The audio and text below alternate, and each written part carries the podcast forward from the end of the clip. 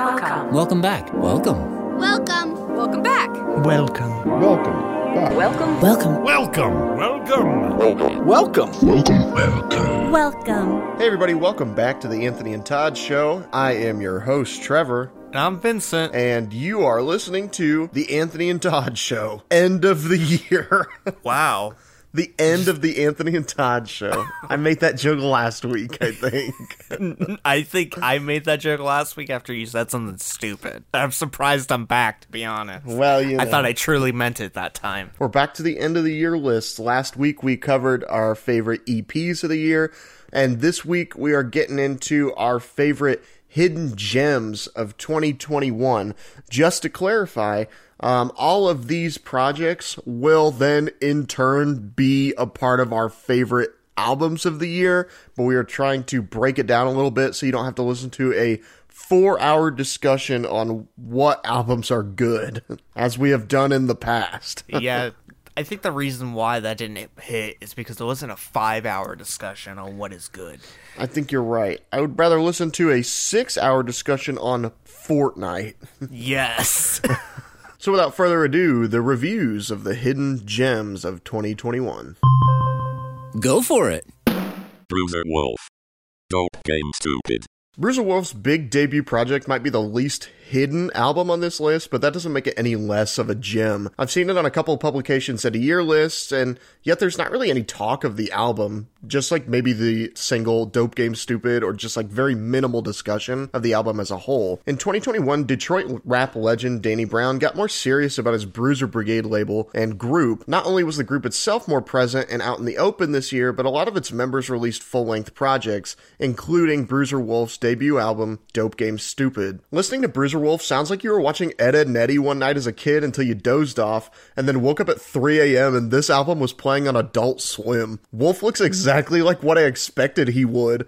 Every line he raps has this air of being a 70s pimp, complete with a wide brim hat and faux fur opulence. His voice is the most immediately gripping thing about him, which has the qualities of a Boondocks character mixed with Christopher Walken as a jazz singer, with a couple hints of stand up comedian and southern preacher thrown in there. As Wolf says himself, nobody sounds like this. I got my own sound, I'm an instrument. Do you want me to do that in the voice?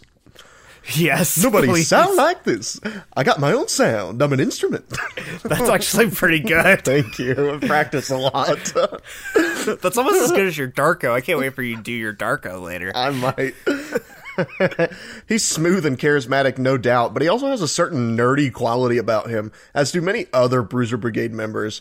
Between Wolf, ZelooperZ, and himself, Danny really seems to have a knack for finding rappers with the most unique voices. Dope Game Stupid is drug rap done in the most authentic and least serious way, and I think that alone pushes the whole genre forward, in my opinion. Wolf doesn't seem to take himself too seriously, which is probably my favorite part of the project. After getting hooked on his song Dope Game Stupid earlier this year, it's extremely easy to see what I mean. On that track, Wolf raps over this unstable, metallic beat like he's on top of this like very wobbly tower, repeating this hook over and over. The dope game's stupid, but the boys still do it. he has some really funny off the wall one liners, which are immediately grounded by Wolf answering himself in his own ad libs, as if I didn't laugh at his joke the first time and he wants to make sure I heard it. Wolf makes it well known that the dope game has used him, abused him, and ruined parts of his life, but it's near impossible to quit. The majority of his other songs on the record also discuss selling drugs, discussing just about every angle of the profession. And thank God, Wolf makes it abundantly clear that he's made a ton of money this way. I could see Benny the Butcher making a track like this, but that's about as far as the similarities between Wolf and other coke rappers go. No, I think I think one thing that's similar is just the consistency, which is pretty similar to Pusha T. Yeah, I can see like. I feel like maybe on future Bruiser Wolf releases, he may struggle to not talk about it. like Pusha T does in any other verse where he's required not to do it. That's actually a pretty good point. Except for he did in uh, Jesus is King not talk about coke. He did not talk about Jesus doing coke. Yeah, then he was near purple at the end because he was trying to hold back the urge. One of the most real and heartbreaking parts of the album is the closing track, Mama Was a Dope Fiend. I compare this almost as the anti Letter to My Mama from 21 Savage's album, I Am Greater Than I Was, where 21 looks fondly upon his childhood because of his mother, while Wolf has a more bitter outlook. He sounds like he's holding back tears as he cries out to his mother, asking if he wasn't good enough. But there's also self reflection when he realizes he and his mother are cut from the same cloth. Rather than try to fight drug usage, he's turned around and become a pusher, perpetuating the situation for other families as well. There's heartbreaking power from Wolf as he cries, I love you, I hate you, I am you, but I ain't you. This is a tough, raw song to leave the album on, and probably one of the only instances where Wolf displays genuine emotion. Other great moments on this project include the Danny Brown collab, I'm an Instrument, where the two trade bars about their unique sounds, all while cramming as many music puns as they can into their bars. Middlemen then has a surprisingly well sung hook from fellow Bruiser Brigade member Fat Ray. To me, Bruiser Wolf is just infinitely enjoyable.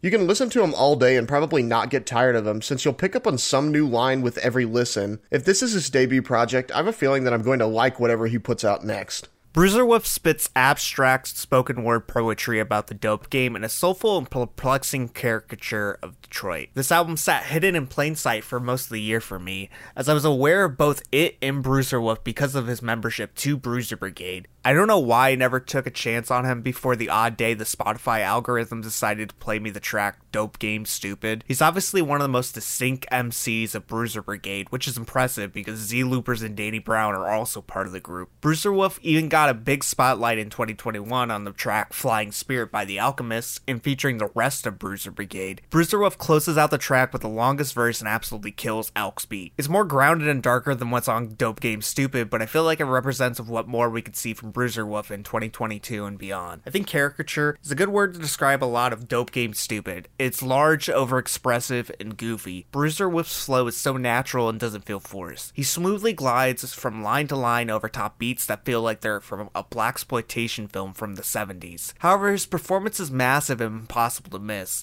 and by some could be considered campy, especially his vocals where he gives it his all, but there's always this amateur like layering to him. I like this feel because it gives the album a more improv nature, which really works in cementing a lot of his hooks, making them easy to sing along and definitely catchy. And just because he brings the style to the table doesn't mean he can't reflect emotion in his voice. The track Mama was a dope fiend may contain this infectious hold together by thread hook, but in the verse there's actual heartfelt expression of confusion and anger as Bruiser Wolf reflects on his mother's abandonment of him because of her substance abuse problems. And this leads to him being on the other side of the spectrum now as he sells what took his mother away from him.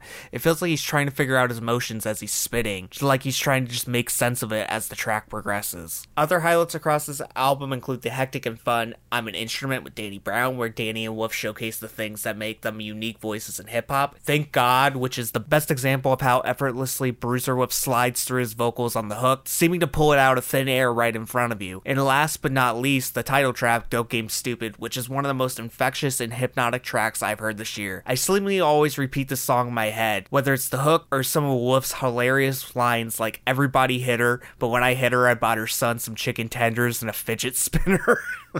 that line in particular has been stuck in my head for months. Words can't express how infectious this track is. Bruiser Wolf has a huge career in front of him, and I feel like in no time he'll be on the same level as ZelooperZ and Danny Brown. Cheekface. Emphatic no.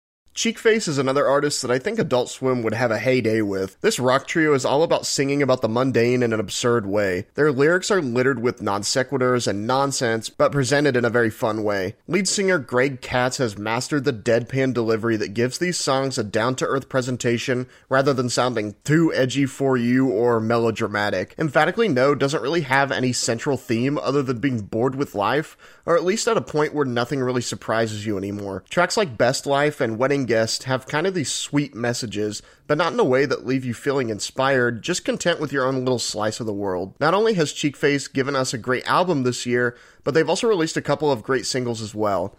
Next to Me, Yo Guy version, and the new featured singer tracks stick to more focused themes and also run a little bit with the hooks and longer run times. I'm hoping this is where the band goes in the future because they stand with some of my favorite rock songs of the year. Cheekface's emphatically no is sing talking hell bent on being as existential and random as possible, which kind of sounds like a nightmare, but it's one of the funniest albums of the year, breaking modern day millennial anxiety into loose, free flowing absurdity. The random diatribes of Greg Katz may not always connect to the main idea, but they never fail at being entertaining. Tracks like Best Life, Crying Back, Big Big Friend rank as some of my most listened to tracks of the year. Cheekface seems to be picking up a ton of momentum, so start listening or get out of the way because the train is leaving the station with or without you. Darko the Super. Love War. It's no secret that we here on the show are Darko fanboys, but in all seriousness, we wouldn't talk about him or his music if we didn't enjoy it that much. Darko's 2021 run has to be his strongest year yet. Between Teenage Angst hasn't paid off yet with Big Baby Gandhi, Cruising with Darko and the Jets, and his magnum opus Great White Buffalo with Dean Friedman. One project that may have slipped through the cracks, though, was a short project Love War. Originally a split tape with synth pop artist Bob Bucko Jr., Darko hopped on the B side of that tape to make songs inspired not by BB Jr.'s music, but the title itself. The result is one of Darko's most mature projects yet. Across Love War, Darko accomplishes quite a bit. These are some of his most ambitious beats to date, provided mostly by Blacker Carrot. Sparkle Motion is an exercise in wordplay, where Darko raps an entire verse, then raps it backward for his second, which ends up being surprisingly cohesive and beautiful, and also something that MC Paul Barman would probably do. I can't help but imagine Darko floating through outer space over this Clair de Lune inspired instrumental. Psycho Ranger is so fun and upbeat, with Darko rapping effortlessly over this horn sample, funky bass line, and glitchy, bright strings. But don't be fooled, the lyrics are quite a contrast from what you're hearing in the beat. These are some seriously sharp bars. The crowning jewel in this project has to be Heavy Yoke, which is probably the saddest song I've heard all year. The track is essentially to grieve the loss of his partner's father and Darko's friend, Pete. Darko produced this one, and he gives himself a drumless beat cut from a Daniel Johnston song, which really makes you focus on his lyrics more. His verses are pointed and sentimental, and that last line, throwing pennies and hoping for change, makes me just want to cry every time, yet he remains so calm and composed. This is one of the most accurate depictions of the grieving process I've ever heard, and it breaks my heart a little bit every time I hear it. Love War may not seem like that big of a deal, especially when Darko has given us three other full length projects this year alone, not to mention his extensive back catalog that you need to catch up on, but don't let this one slip you by. I, think I think it would be an accident if you did not do your Darko impression right now because I feel like I hyped it up, so you got to do it. What do you want me to say? Anything, I don't care. Read the f- phone book. I, I feel like George Costanza when I stopped having sex. Medical miracle. I never went to bed. okay, I'm appeased. Thank you. Darko is a friend and collaborator of mine. He's the clown prince of hip hop for a new generation, pulling a lot of the qualities that made Biz Markie's career so easily recognizable. A goofy oddity that holds nothing back when he performs. Now, this just might sound like nepotism, but Darko is honestly one of the most exciting artists in hip hop right now. Being an outsider in the game, similar to that of Lil B, Darko always surprises me whenever he puts out anything. Love War is one of the most surprising things he's released to date. Released the same day as his other album, Teenage Angst hasn't paid off yet. He really didn't promote it that much. This got me to thinking these were all throwaways or him testing out new flows. What it is, actually, is probably his most emotionally mature album to date. Darko is still Darko, strange flows, weird samples, a huge awkward, nerdy disposition. However, he sheds layers, revealing more of a man behind the persona. While his album last year, The Horse in the Hospital, was a notable marvel in both paying tribute to the past of outsider hip hop, but also progressing towards the future, Love War is a marvel in Darko's smoothing edges, showing the audience his most raw and natural performance yet, while also being the most accessible he has been to date. Heavy Yoke being the highlight uses a Daniel Johnston sample as the base for Darker Degree of loss. A short track, but so effective at touching loss but not losing oneself. Darko maintains composure with his style regardless of the heartbreak he's experiencing. The open sparkle motion shows Darko poetically throwing through the stars, existentially flowing over light keys and heavy strings.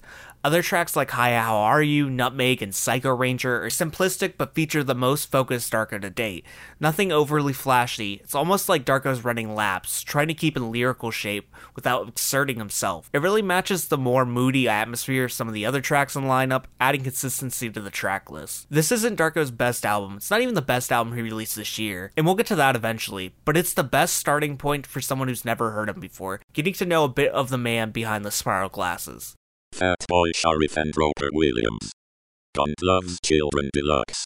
We've talked pretty extensively about Fatboy Sharif this year, so I'll keep this brief. Sharif showcases some of the craziest performances I've heard all year on Gandhi Loves Children Deluxe, and he's just continuing to grow. But even when he gets featured with bigger name artists, he never sacrifices his style. This pairing of he and Roper Williams works so well together, as Roper's beats are so easily able to match Sharif's vision and demeanor. This record descends into some pretty dark territory at an alarming rate, but like a car crash, you can't help but look away. Roper's booming production and Sharif's wild bars demand your attention, almost like they're trying to indoctrinate you into a cult. Gandhi Loves Children is intoxicating, and every song I take in has me craving more. I feel like Fatboy Sharif probably has the biggest upside out of all the people on the list. I can totally see him being a figure that matches the realm of somewhere between Mr. Motherfucking Esquire and Billy Woods, carrying a surreal weight and heavy voice along with an unhinged amount of gelatinous talent. Gandhi Loves Children Deluxe is a showcase of all Fatboy's skills. Roper Williams produces elegant frames for Fatboy's wild artistic vision to play out in. At times, this thing is uplifting and beautiful, like the track Fly Pelican, and other times it's nightmarish and violent, like songs Murder Them and the Jack O' Lantern sculpture. Gandhi Loves Children is the starting point for Sharif, as I could see his career surpassing this excellent album in the near future. Juan Waters. Real life situations. I've returned to Juan's album more than I thought I would over the course of the year. In just a short runtime, he delivers some of the catchiest, most well written tracks over such a wide variety of styles and instrumentations. Of course, he brings a lot of friends along for the ride. Every track has me just sitting there with a big stupid smile on my face as I easily breeze through this project. Real life situations transports me to a sunnier, happier place which is especially welcome when the weather turns cold and the days turn into night earlier and earlier. I was quoted before as saying Real Life Situations was one of the most fun albums of the year, and I still hold that statement true. Juan's revolving catalog of styles delivers so many smiles over the course of its 30 minute runtime. It's just an optimistic and grounded reflection of Juan's environment. Highlights like presentation, unity, and real make Juan's world that he's crafting feel populated, almost like the album itself is a living, breathing city. The Lasso. 2121. In a weird comparison, I think I'd compare Midwest producer The Lasso's album 2121 to that of a good sitcom. Sitcoms with well written ensemble casts examine each character from every angle, showing us why the group's relationships work between members. TV shows like New Girl or Community don't just tell you that the characters are friends, they show you that they're friends. Not just all as a group, either, but there are episodes where specific character pairings are explored until just about every combination of character interactions and dynamics are mapped out on screen. The Lasso does something kind of similar with his collaborators on 2121. This isn't just The Lasso by himself. With him are vocalists A. Billy Free and Rachel Eve, cellist Jordan Hamilton, and saxophonist Jared the Sax Squatch Sellner. After listening to his 2017 project The Sound of Lasso, it seemed like The Lasso needed a little more focus, and after years of working mainly as a producer, his latest solo effort is just that a focused and futuristic rock, funk, and electronic trip through the cosmos. Our opening track 2121 is fast paced, funky, and will get stuck in your head immediately, taking root in your brain with its sparkling opening synth loop and smooth sax. Free and Eve do a great job with their soulful vocals, really driving home the whole track. Another standout moment is the Hemlock Ernst track, Will We Be Us Again, with an incredible verse from Sam Herring and a good hook. All Gone is an Eve solo track that plays out more like a space aged club banger, while Satellite sounds more like an 80s synth track, like something Carly Simon or Peter Gabriel would have put out. The Abyss features yet another fiery verse from Fat Tony. Like, seriously, where's this guy been all this time? I think I seriously underrated this project when it came out, but after re listening, something clicked.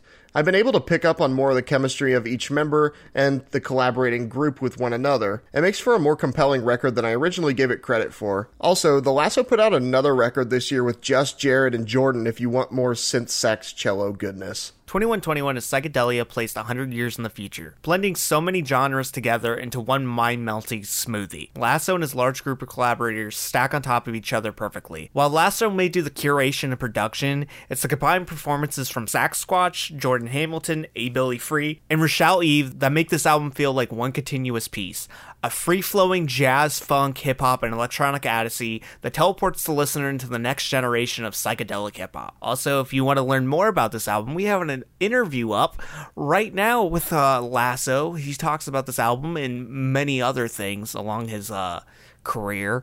Uh, that's an episode, I think episode six, right? I hope it's the correct number. I have no idea, but make sure you check that out because if you if you're interested in this album, and you listen to it and you want to know more about it, I think that's a good place to start. L'Orange. The world is still chaos, but I feel fine.